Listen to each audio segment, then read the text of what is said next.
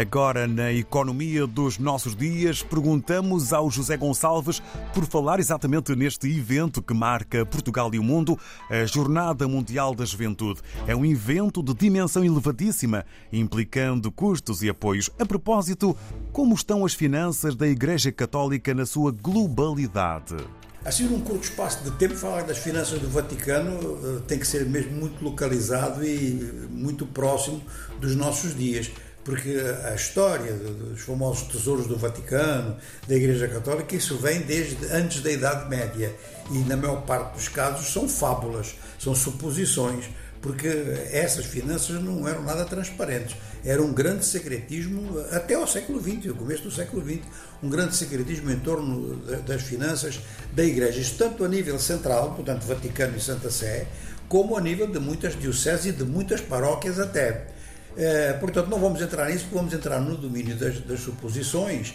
E, aí é muito perigoso porque resvalamos então até mesmo para riscos de fanatismo é, tem, que tem marcado essas, essas suposições, que é um fanatismo, por um lado, é religioso, mas também tem um fanatismo antirreligioso, e nos dois casos, é, uns procuram manter secretismo e outros procuram, para responder ao secretismo, inventar histórias que podem ser mais ou menos plausíveis. Mas quando o Papa Francisco entrou, e é aí que nós nos vamos centrar, quando o Papa Francisco entrou, tinham havido realmente alguns escândalos envolvendo a Igreja e as suas entidades financeiras, sobretudo o chamado Banco do Vaticano, que tem o nome oficial de Instituto das Obras Religiosas, e uma espécie de agência reguladora, que se chama Administração do Património da Sé Apostólica. Ora, estas entidades fazem investimentos estas entidades eh, gerem eh, recursos financeiros e gerem eh, bens imóveis.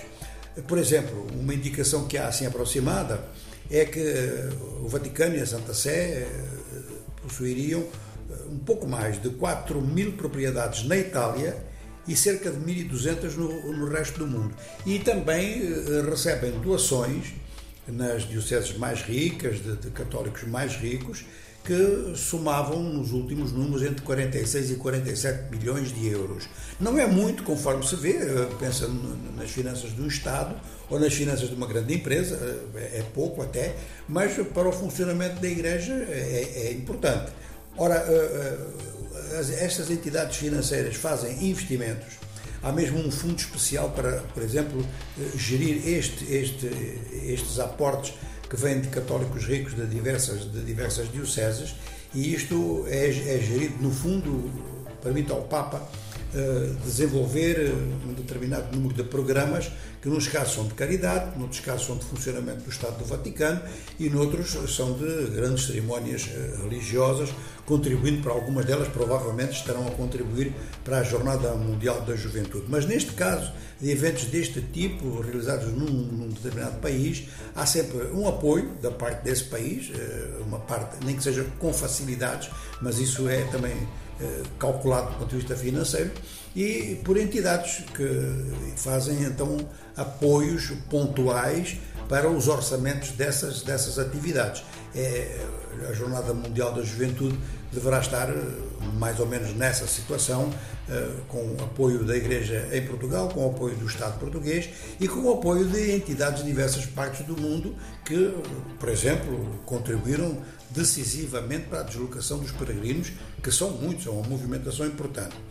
As entidades financeiras do Vaticano dizem que realmente fazem investimentos e eh, uma parte, portanto, é, é orientada em termos como se orienta em qualquer instituição financeira, pelos princípios, pela análise dos princípios de risco, mas ao mesmo tempo obedece a uma ética cristã, que seria a ética então determinada pela doutrina social da Igreja. Bom, a administração eh, do património da Sé Apostólica tem então uma força grande a este nível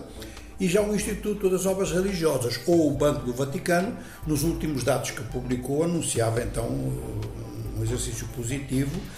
da ordem de 18 milhões de dólares norte-americanos. Ora, é, é, estes números estão em baixa com relação a anos anteriores. Este é de 2021, mesmo em relação ao ano de 2020. de maneira que as finanças do Vaticano estão mais ou menos neste pé. Estes são os dados muito gerais, muito por cima, e muito provavelmente eh, são, são dados que são incompletos, na medida em que muitas atividades pontuais, conforme já dissemos, elas têm contribuições especiais.